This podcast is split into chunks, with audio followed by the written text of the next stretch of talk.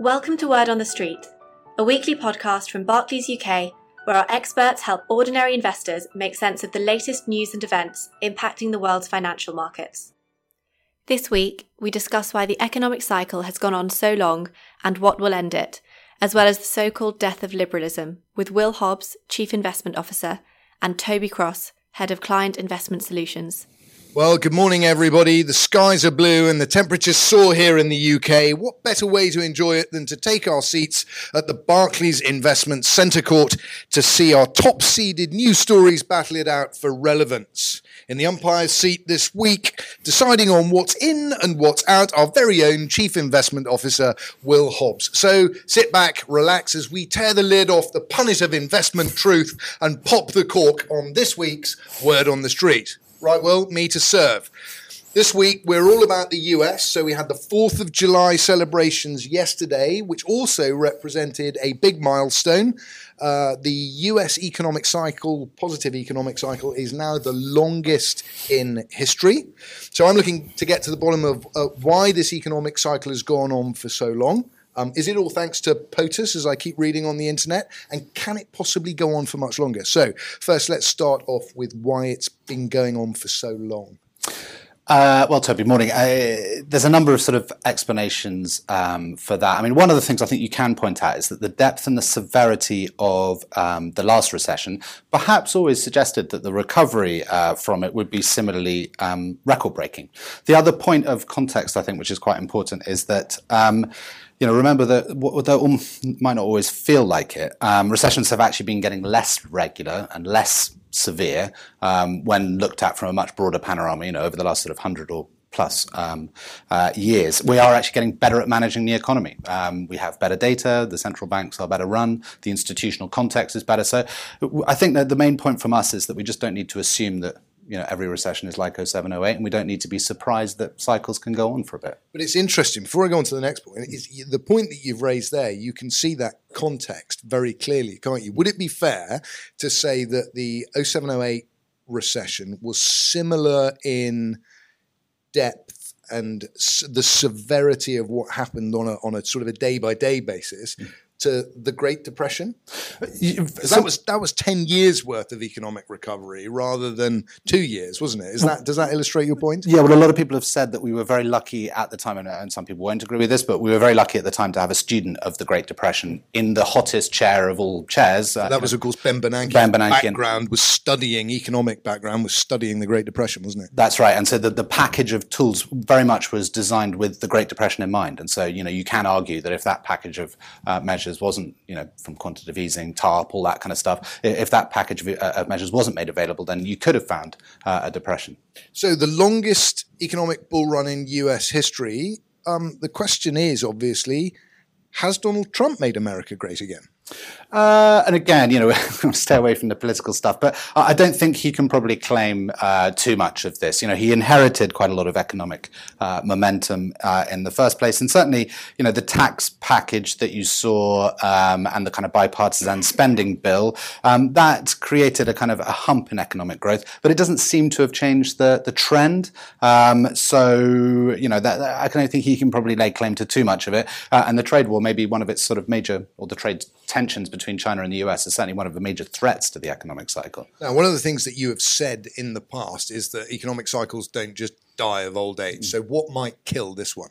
Uh, difficult to say. I mean, if you look at the past, um, you know, you can group um, you can group sort of cycle killers into a few categories. You're looking at kind of oil and other shocks. So, you know, for instance, in the 1970s, you found wars and so on uh, created a real supply problem, and so prices go up, and that chokes the economy. The other thing is kind of inflation and the natural kind of overreaction or the necessary overreaction from central bankers. So they raise interest rates to stop the economy overheating, and they generally go too far.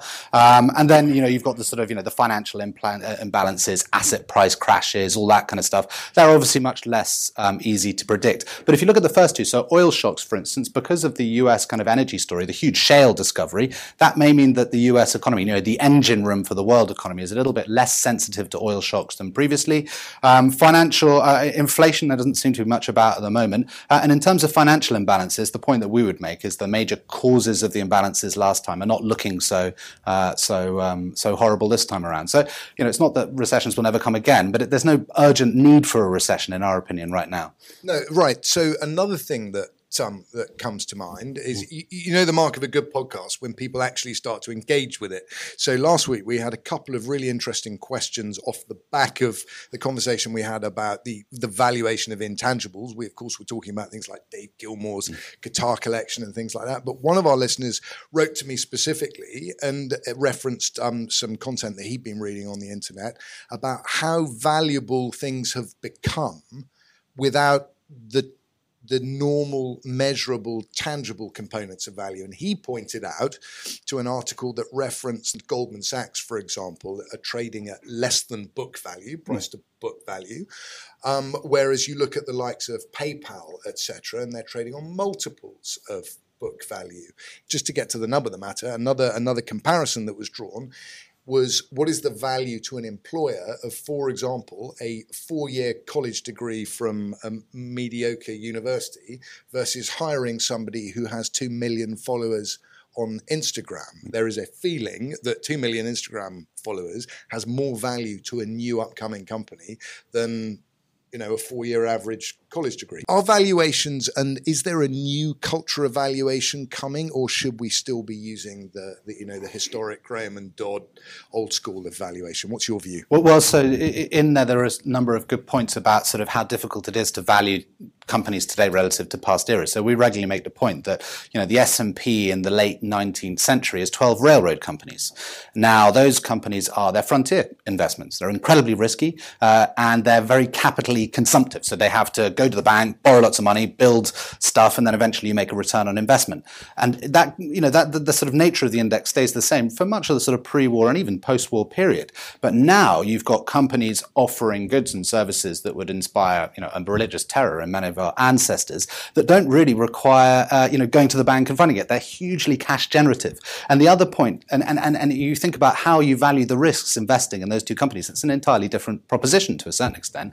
The other point to make, which I thought was quite an interesting one about the rise in intangible values as a proportion of companies, is it means that companies are more vulnerable or certainly uh, would listen more closely to some of the ESG concerns because the damage that you can inflict on a share price uh, where the book value is made up of much more intangible so brand value, things like that, is certainly one where a company should care more about how it acts in the world, how it is perceived, uh, all of those kind of things. So it's interesting in terms of that trend too, I think. So there's a lot to be said there for things like impact investing. That's right. Um, in this last week, Vladimir Putin effectively declared liberalism as dead. Yeah. Um, big news. What does that mean for investors? Yeah, I mean, first of all, what is liberalism? Uh, you know, it gets used a lot, and I, and I, think the first thing to remember is that this is the kind of this describes the world order that Britain and the U.S. and many of its kind of Western allies um, promoted and uh, you know imposed on much of the world for the rest of you know for the the, the, World War II period, post World War II period. Uh, and it's kind of a political and economic doctrine that emphasizes kind of autonomy, uh, you know, equality of opportunity and the rights of the individual. Now, the interesting thing about liberalism and its demise is a lot of academics have previously identified the collapse of the Soviet Union as the moment when liberalism starts to you know, fade. And that's because, in a sense, what they're turning around and saying is that liberalism needs an enemy um, to define itself. And in the absence of a major enemy, it's become kind of flabby and indistinct as a result. Now, the interesting thing about Putin and maybe even the rise of President Trump is that they may be providing that enemy to liberalism. And there's statistics that back it up. So basically, uh, following 19, so in the mid 90s, you have a couple of interesting surveys about um, open, and this is surveying Americans, openness to immigration and openness uh, and support of free trade. And actually, you find that in the period since 1990, the heyday of kind of, you know, liberalism and the global order and all these kind of things, actually attitudes towards these things have uh, reversed to a certain extent. So Americans are significantly more supportive of immigration, free trade, and so on than they were in the heyday of liberalism. And the really interesting thing is that this trend has accelerated since 2016. So you're finding that actually liberalism may have found the enemy it was looking for, and it's helping to define itself a little bit more distinctly. Astonishing. So you need two ends to justify a middle. well, that's the word on the street. All that remains is for me to thank Will Hobbs for his insights this week.